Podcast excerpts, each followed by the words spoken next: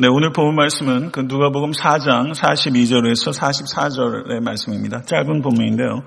누가복음 4장 42절에서 44절의 말씀. 네, 다 같이 합독하도록 하겠습니다. 날이 밝음에 예수께서 나오사 한적한 곳에 가시니 무리가 잤다가 만나서 자기들에게서 떠나시지 못하게 만류하며 예수께서 이르시되 내가 다른 동네들에게도 하나님의 나라 복음을 전하여 하리니 나는 이 일을 위해 보내심을 받았노라 하시고 갈릴리 여러 회당에서 전도하시더라. 아멘. 하나님의 말씀입니다. 예, 주일 이후로 또 오늘까지 많이 분주하셨을 거라고 생각됩니다. 아, 오늘 3일 예배 나오신 모든 건속들을 축복하길 원합니다. 모쪼록 어, 이 시간들 통해서 삶의 분주함에서 벗어나셔서 오직 오직 여호와 하나님만을 바라보시는 여러분과 제가 될 수 있게 간절히 바랍니다. 설교가 무엇일까? 계속 그런 생각들이 항상 제 마음속에 있는데요. 오늘은 설교를 준비하면서 뭐 기도도 하셨지만은 설교가 참 설레는 일이면서 동시에 두려운 일이다 이런 생각도 했고요. 설교는 분명 말하는 행위입니다. 근데 말하는 행위 이전에 듣는 행위다 그런 생각이 들더라고요. 그래서 설교를 준비하는 과정 가운데 제가 듣기를 원했고 또 오늘 이 자리에 계신 권속들 바쁜 삶의 일과 중에 수요일에 오셨는데 그냥 듣지 못하고 돌아가지 마시고 들으실 수 있게 되기를 간절히 바랍니다.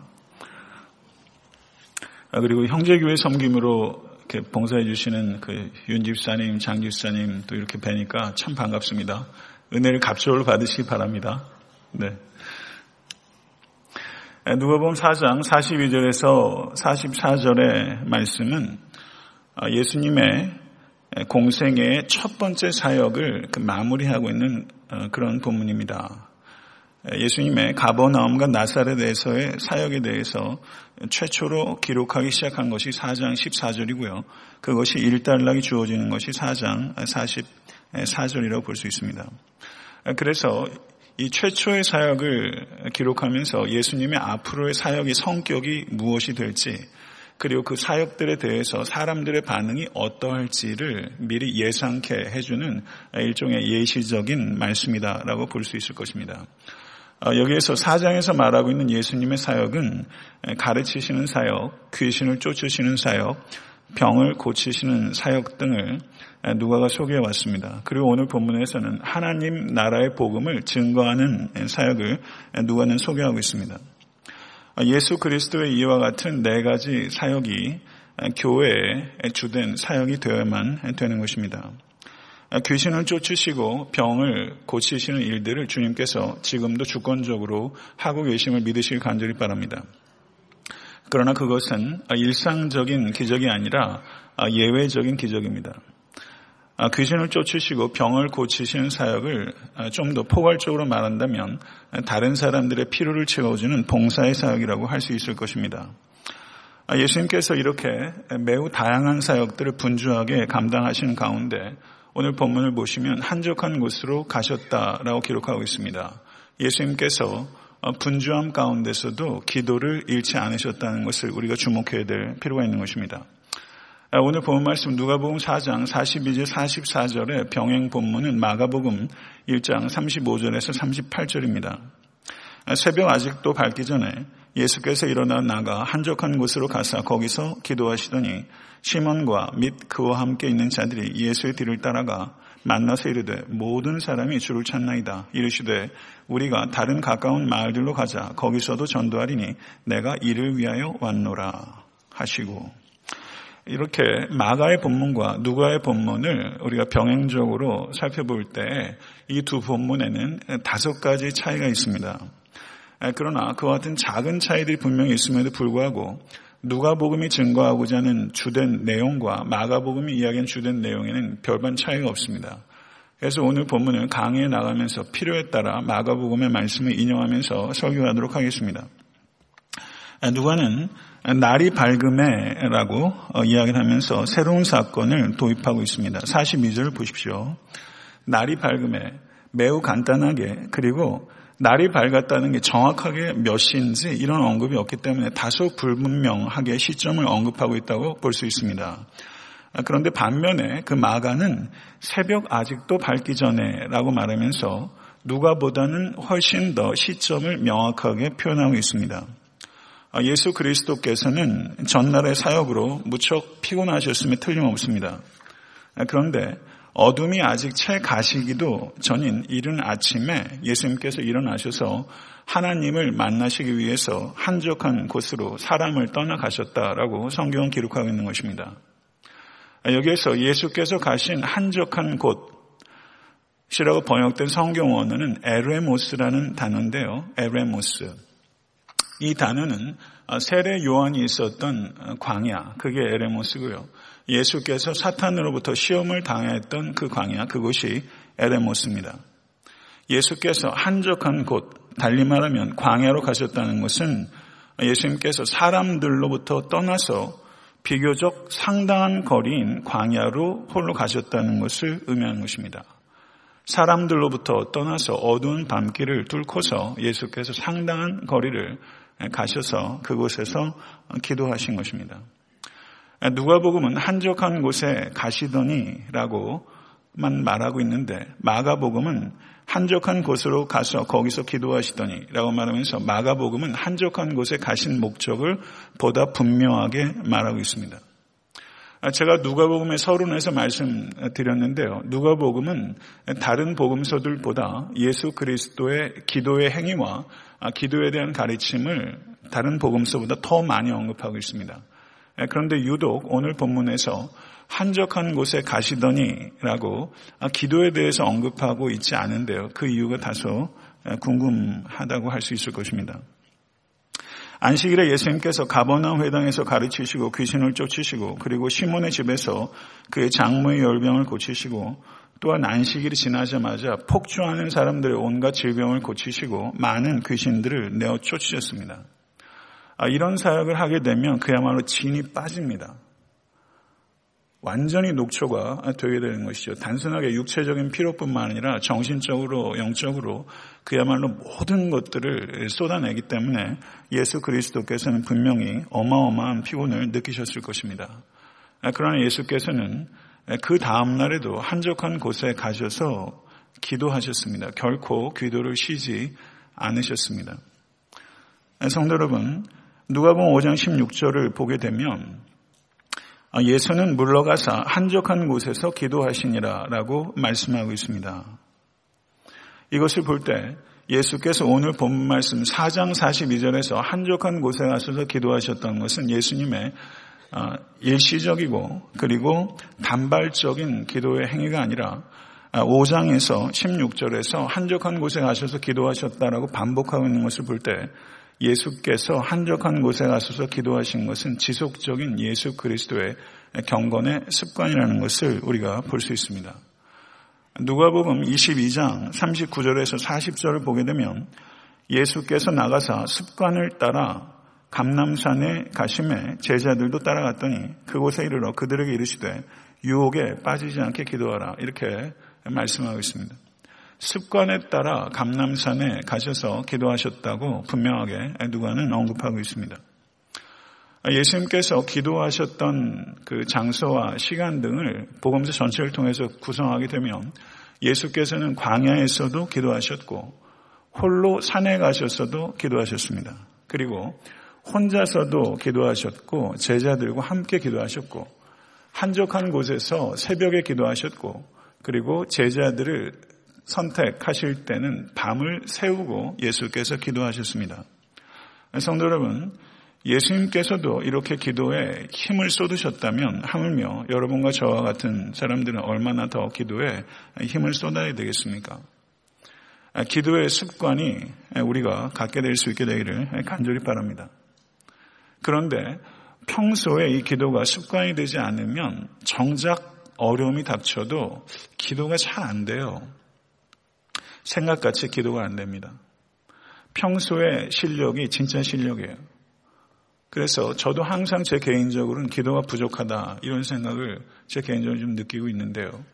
모쪼록 평소의 기도의 훈련들을 더욱더 힘을 쏟으시는 여러분과 제가 될 수 있게 되길 간절히 바랍니다. 성도 여러분, 우리는 성장해야 합니다. 성장하기 원하십니까? 그런데 사람이 어떻게 성장합니까? 어디까지 성장합니까? 그 사람이 기도하는 만큼 성장합니다. 그 사람의 크기는 그 사람의 기도의 크기라고 할 수 있어요. 기도가 작고 졸렬하면 그 사람은 작은 사람밖에 못 되는 거고요. 기도가 크고 위대하면 그 사람은 큰 사람이 될 수 있습니다. 성도 여러분, 정말 삶이 바뀌는 그 출발점이 어디 있다고 생각하세요? 그건 기도가 바뀌는 데서부터 시작되는 거예요. 정말 기도가 바뀌어야 됩니다. 여러분의 기도가 바뀌어야 되고요. 교회의 기도가 바뀌어야 됩니다.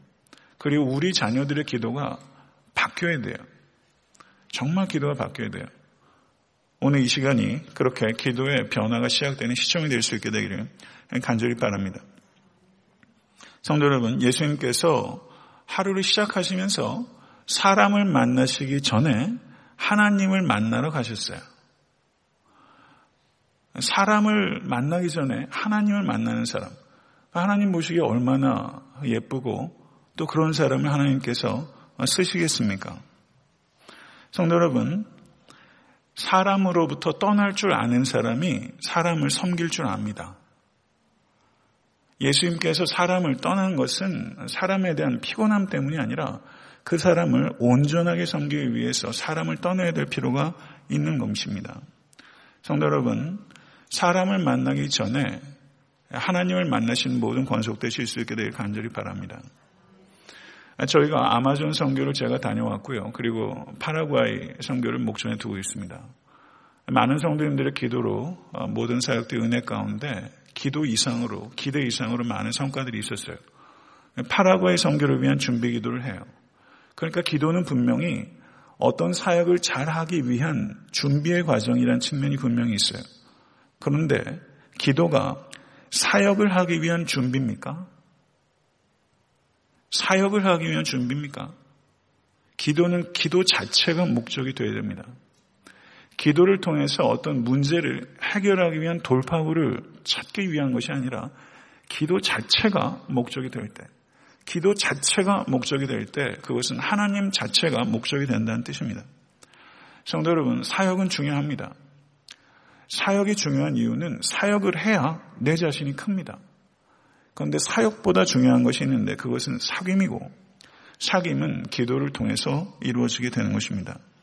그렇기 때문에 기도는 사역의 준비라든가 사역의 시작이라든가 라고 이야기하기보다는 사역의 핵심이요.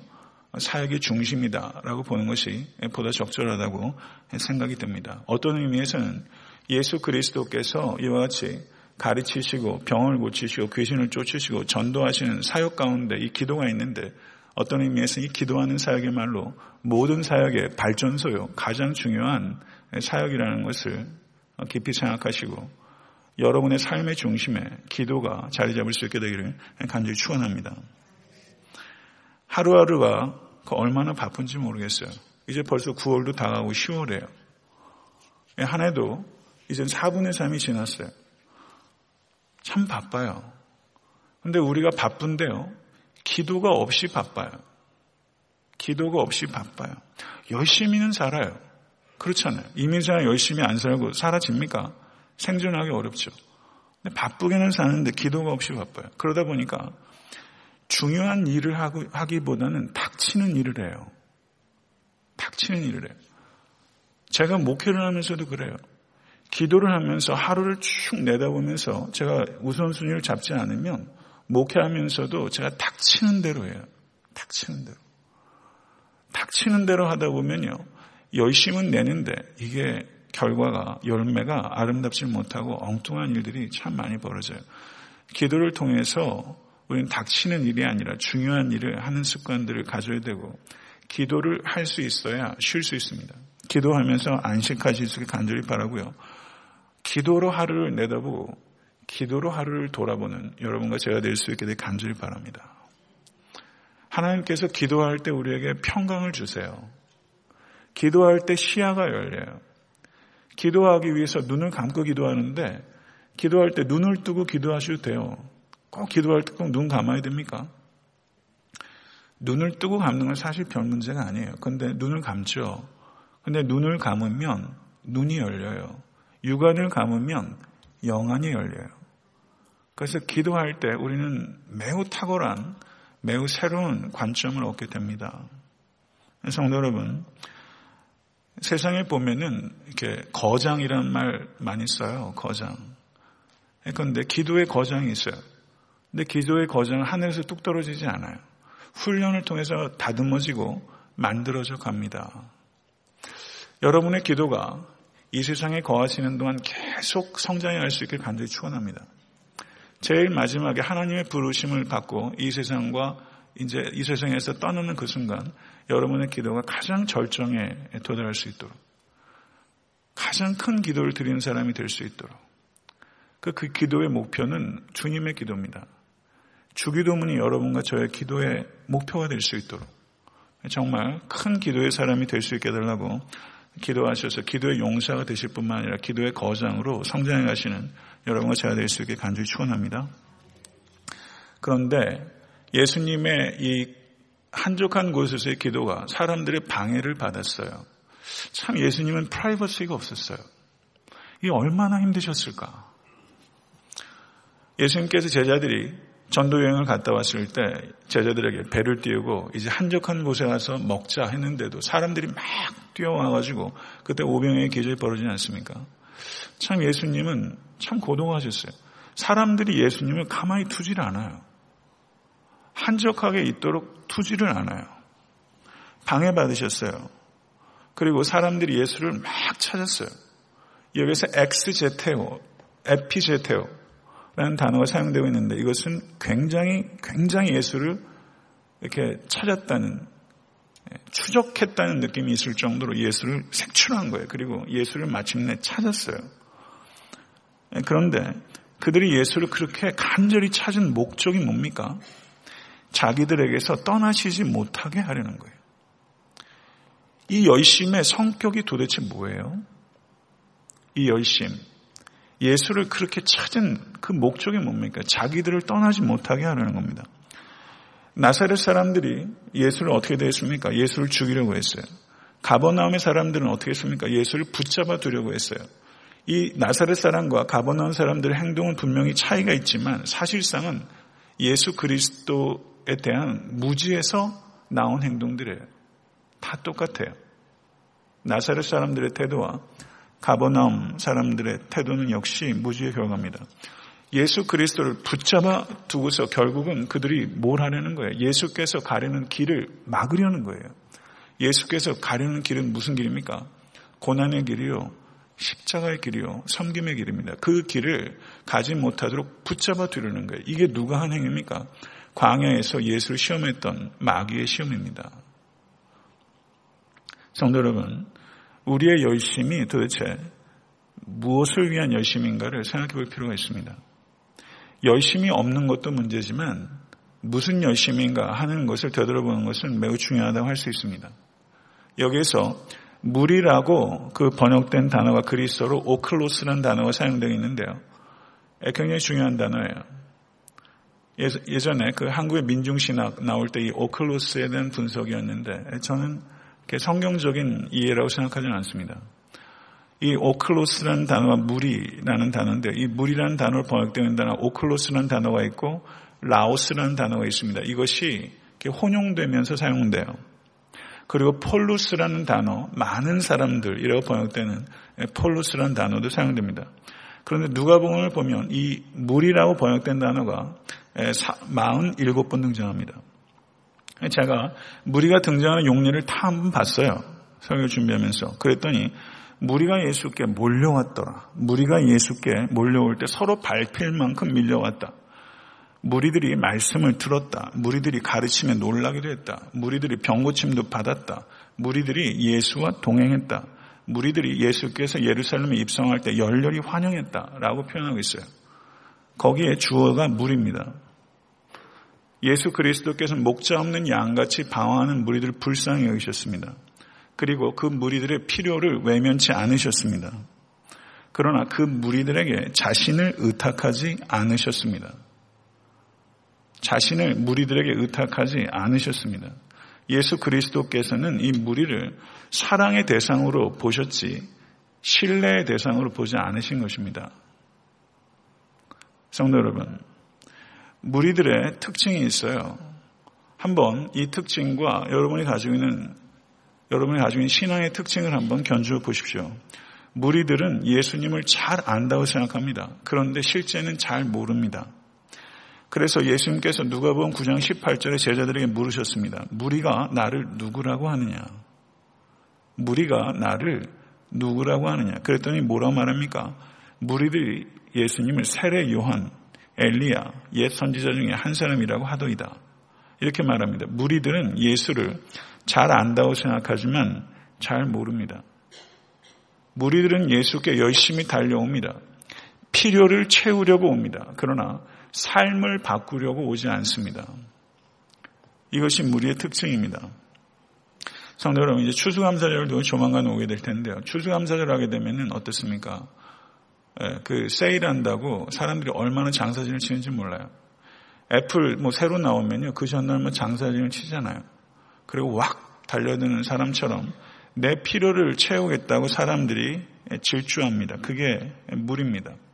이 무리들이 예수를 붙잡아 두려고 한 이유는 탐욕을 내려놓기 위해서가 아니라 탐욕을 채우기 위해서입니다.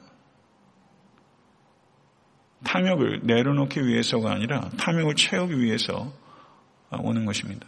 성도 여러분, 능력 있는 기도가 무엇입니까? 내가 원하는 것을 얻어내는 게 능력 있는 기도가 아닙니다. 탐욕을 채우기 위한 수단으로 기도가 응답받는다면 그 기도를 드리면 드릴수록 응답받으면 받을수록 여러분은 그리스도를 담지 못하게 될 것입니다.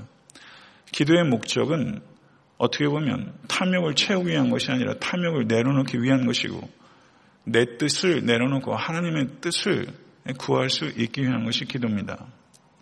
그래서 예수님께서 이 무리들을 보시면서 누구든지 나를 따라오려거든 자기를 부인하고 날마다 제 십자가를 지고 나를 따를 것이니라 라고 말씀하셨습니다.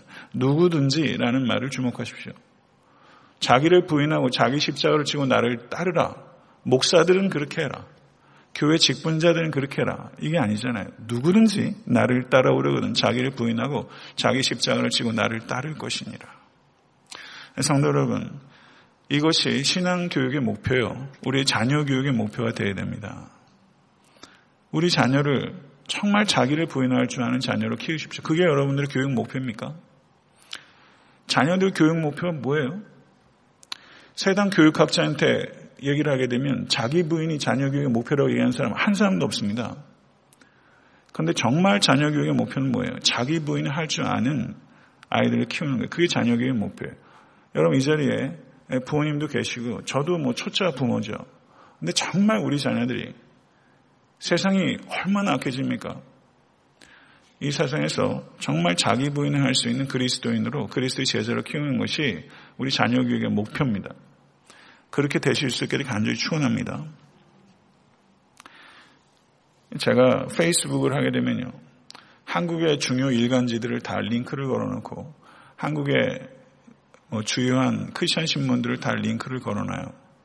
네, 그래서 그냥 이렇게 표제를 쭉 보면서 흐름을 좀 읽고 중요한 것을 읽는데 각 교단에서 벌어지고 있는 여러 가지 일들을 보게 되면 정말 정말 침울합니다. 정말 암울합니다. 무리가 참 많아요. 제자가 없어요.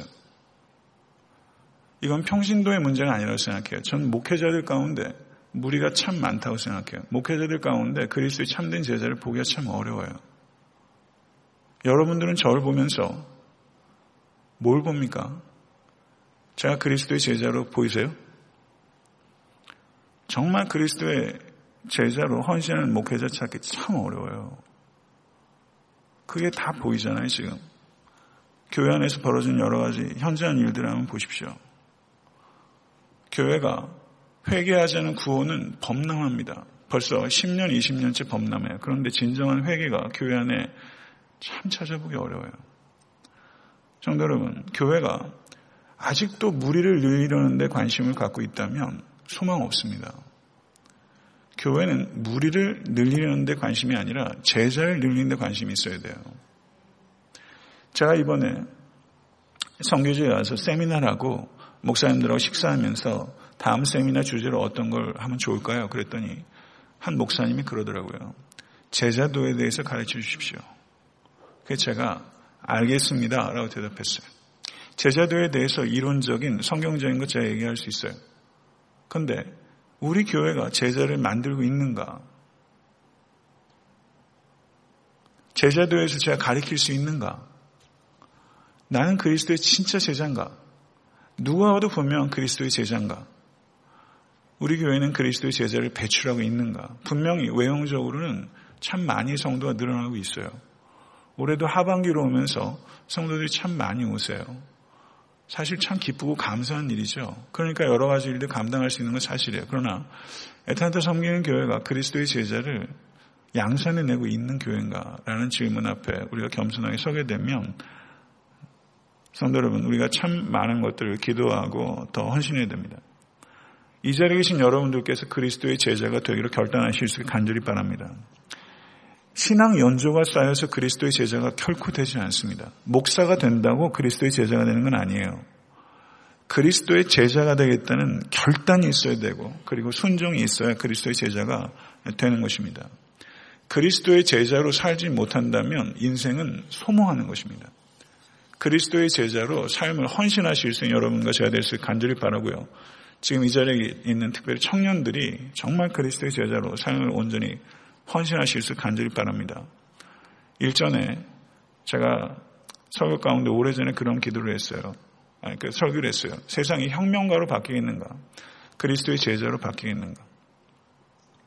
어느 쪽이겠는가? 둘 다 아닌가요? 그리스도의 제자로 세상이 바뀝니다. 근데 정말 그런 일들을 볼 수 있게 되기를 간절히 바랍니다. 예수님께서 무리들의 무지와 뭘 이해에도 불구하고 예수님께서 기도가 방해받으셨는데 예수님께서 신경질적인 반응을 보이시지 않고 예수님께서는 참 온유하게 가르치셨어요.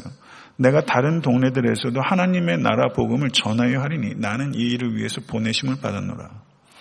예수 그리스도께서 바로 이 목적을 위해서 내가 세상에 왔다라고 자신의 사명에 대해서 분명하게 선포하고 있는 말씀입니다. 예수님께서는 안주하기를 거부하시고 다른 동네로 가시는 분이십니다. 안주하는 건 기독교가 아닙니다. 기독교는 부단히 새로운 곳으로 나아가는 종교입니다. 가는 종교입니다. 사랑하는 성도 여러분, 예수께로 오십시오. 그리고 예수를 증거하기 위해서 가십시오. Come and see. 와서 봐라. 이렇게 말씀하시지만 예수께서는 가라. 라고 말씀하시지 않습니까? 모쪼록 교회는 이 두 가지를 균형을 갖고 있는 게 교회입니다. 교회는 모이는 곳인 동시에 흩어지는 곳이 되어야 됩니다. 성도 여러분, 모쪼록 복음을 들고 나아가실 수 있게 되기를 간절히 축원합니다. 성도 여러분, 여기 본문을 보게 되면요. 하나님의 나라 복음을 전하여 하리니라고 하는데 전하여 하리니 여기서 하리니라는 것은 당위성을 이야기하는 것입니다. 근데 성경 원어에서 그 day라는 조동사가 있어요. I must 이렇게 번역된 말입니다. It is necessary 혹은 I must 이렇게 번역되는 건데요. 하여야 하리니. 그래서 그 본문이 중요하게 쓰입니다. 가령 누가복음 9장 22절에 인자가 많은 고난을 받고 장로들과 대제사장들과 서기관들에게 버림받아 죽임을 당하고 3일 만에 살아나야 하리니 이때도 대이라는 조동사가 사용돼요. 오늘과 내일과 모레는 내가 갈 길을 가야 하리니 이때도 대이라는 조동사가 사용됩니다. 이런 용례들이 굉장히 많이 있습니다. 사개오야 속히 내려오라. 내가 오늘 내 집에 거하여야 하리라. 거하여야 하리라. 내가 반드시 그리하여야 되겠다. 이렇게 예수님께서 말씀하셨어요. 인자가 죄인의 손에 넘겨져 십자가에 못 박히고 제3일에 다시 살아나야 하리라. 그래서 이 말씀을 제가 묵상하면서 제 자신을 한번 되돌아봤어요. 나는 반드시 이렇게 돼야 된다라고 말할 때가 있는데 어떤 일을 그렇게 말하고 있는가? 어떤 일에 대해서 당위성이 있다고 나는 말하고 있는가? 예수님께서 당위성을 이야기하는 그것에 대해서 나는 당위성 있게 여기며 살아가고 있는가? 이 부분을 좀 질문하게 되더라고요. 그런데 많은 경우에 사실은 많은 경우가 이래도 되고 저래도 되는 일들이에요. 교회 사역도 사실은 이래도 되고 저래도 되는 일들이 많아요. 그런데 항상 일해야 한다고 이야기를 하는 경우들이 참 많아요. 그래서 당회가 깨지고 목회자 성도들 관계가 깨지고 목장에서도 어려움을 겪고 목사는 일해야 된다. 장로는 일해야 된다. 집사는 일해야 된다. 찬양단 일해야 된다. 지휘자는 일해야 된다. 사모는 일해야 된다. 사모는 짧은 치마를 입으면 안 된다. 사모는 긴 치마를 입으면 안 된다. 뭐가 많아요. 꼭 일해야 된다. 당위성들이 굉장히 많아요. 말이 많아도 문제고 말이 적어도 문제고 일해야 된다가 되게 많아요. 근데 예수님께서 일해야 된다고 하셨던 것들을 제가 주의 깊게 한번 보면 다 십자가와 관계되는 거더라고요. 내가 십자가를 감당해야 하리라. 내가 내 길을 걸어가야 하리라.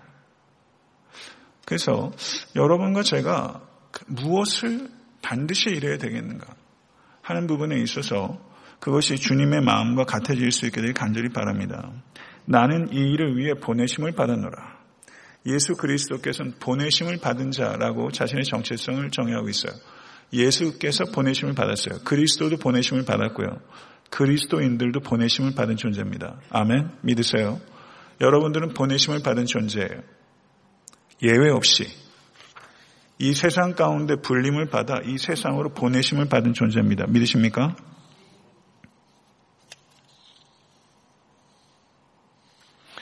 하나님께서 여러분을 불러주셨고 저를 불러주셨어요. 그 부르심의 목적이 무엇입니까? 그것은 나를 통해서 누군가를 부르기 위함입니다. 올 한 해 살아오시면서 누군가를 하나님께로 부르시는 통로로 쓰임 받으신 적이 있으십니까? 만약에 그렇지 않다면 아무리 열심히 사셨어도 그거는 다소나마 미흡한 것입니다. 하나님께서 우리를 불러주셨습니다. 믿으십니까? 그런데 이 부르심은 세상의 어둠에서 분리되라는 것이 아니라 세상의 어둠에서 빛이 되라는 것입니다. 이것을 기억하실 수 간절히 바랍니다. 세상의 어둠 속에서 빛이 되라고 여러분과 저를 불러오셨어요. 성경은 전도를 은사라고 말하지 않습니다. 전도하시라고 그러면 전도의 은사가 없는데요. 이렇게 하는 얘기를 많이 들었어요. 근데 성경은 전도를 은사라고 말하지 않습니다. 믿는 자의 의무라고 말하는 것입니다. 내가 너희로 사람을 낳는 어부가 되게 하리라. 사랑하는 성도 여러분, 사람을 낚으실 수 있게 간절히 바랍니다. 에타한테 섬기는 교회가 사람을 낳는 어선이 되는 교회가 될 수 있게 되기를 간절히 바랍니다. 성도님들 가운데 이렇게 이야기를 하다 보면 목사님이 요즘 영적으로 침체되어 있어요. 라는 말씀을 많이 하세요. 영적 무기력 가운데 빠져 있다고 그래요. 근데 제가 가만히 생각해 보면요. 왜 무기력 가운데 빠져 있습니까? 왜 능력을 발휘하지 못합니까? 힘을 쓸, 쓸 데가 없으니까 무기력 가운데 빠지는 거 아니겠어요? 힘을 쓸 때가 있어야 하나님께서 힘을 주시죠. 힘을 쓸 때가 있어야죠. 어디 힘 쓰시겠어요? 영혼을 구령하는 일에 힘을 쓰십시오. 하나님의 공의가 하나님의 뜻이 이 땅에 이루어질 수 있도록 힘을 쓰신 여러분과 제가 될 수 있게 되기를 간절히 바랍니다. 사랑하는 성도 여러분, 복음이 무엇입니까? 예수 그리스도의 십자가 은혜를 믿음으로 말미암아 하나님께서 값없이 우리를 죄와 사망에서 구원해 주셨던 복된 소식입니다. 이것을 믿어서 우리는 하나님의 자녀가 됐습니다. 그리고 하나님께서는 이 복음을 세상에서 전파하는 책임을 우리에게 위임하셨습니다. 맞습니까? 전도하는 게 무엇입니까? 그것은 예수를 믿도록 하는 것이라 것이 아닙니다. 그것은 오해입니다. 전도는 예수를 전하는 것입니다. 예수를 믿도록 그 마음을 여는 것은 성령께서 하신 일입니다. 사랑하는 성도 여러분, 예수를 전하십시오. 주와 복음을 이 악하고 어두운 세상에서 부끄러워하지 않는 여러분과 제가 될 수 있게 간절히 바랍니다. 복음을 부끄러워하면 사랑하는 성도는 부끄러움을 당하게 될 것입니다. 주 예수를 전하실 수 있는 여러분과 제가 되시 간절히 바랍니다. 주 예수를 전할 때 하나님께서 능력 주십니다. 능력을 경험합니다. 하나님의 살아계심을 맛볼 수 있게 됩니다. 복음을 증거해야 복음의 능력을 경험합니다. 복음을 증거해야 복음의 명확성을 깨닫습니다. 모쪼록 복음을 삶 속에서 증거하신 여러분과 제가 될 수 있게 되기를 간절히 바랍니다. 성도 여러분, 저는 우리 교회 예배를 통해서 은혜를 참 많이 받아요. 예배할 때마다 참 감격이 있어요. 그런데 우리가 진정으로 예배를 드리면서 나는 이 예배 가운데서 하나님의 은혜를 충만하게 맛보면서 다른 사람들이 예배를 같이 드리면 좋겠다는 데까지 생각이 발전하지 않는다면 그건 참 이상한 거죠. 내가 진정으로 예배를 드린다면 이 예배 가운데 예수님을 믿지 않는 사람들이 더 오지 못하는 것에 대한 안타까운 마음들이 우리에게 있었어, 있어야 돼요. 만약에 믿지 않는 사람들이 예배자로 참여하는 것에 대한 갈망이 우리에게 없고 그 일을 위한 헌신이 없다면 우리가 손을 들고 찬양하고 눈물을 하는 것들은 사실은 역겨운 것이 될 수 있습니다. 성도 여러분, 다른 영혼에 대해서 무관심하다면 우리가 드리는 예배는 위선으로 결국엔 전락할 수 있다는 것을 기억하실 수 간절히 바랍니다. 그렇기 때문에 참된 예배자는 참된 전도자로 살아갈 수밖에 없습니다. 진정으로 우리의 예배가 성공한다는 것은 어떻게 알 수 있습니까? 예배에서 우리가 좋고 경건하고 그리고 아름다운 예식과 또 음악과 그리고 기도와 설교 가운데서 성도 여러분 우리가 하나님께 최선을 다해서 예배드리는 것 중요해요. 그러나 정말 그 예배의 성공은 삶의 자리에서 전도자가 될 때 진정한 예배의 성공이 완성되는 것입니다. 성도 여러분, 참된 예배자는 전도자로 살아가는 것입니다. 전도는 무엇입니까? 예배자를 부르는 것입니다. 예배자를 부르시는 삶을 살아가실 수 있기를 간절히 바라고 모쪼록 예배와 전도에 두루 성공하시는 사랑하는 모든 권속과 애타한테 섬기는 교회가 될 수 있기를 간절히 축원합니다.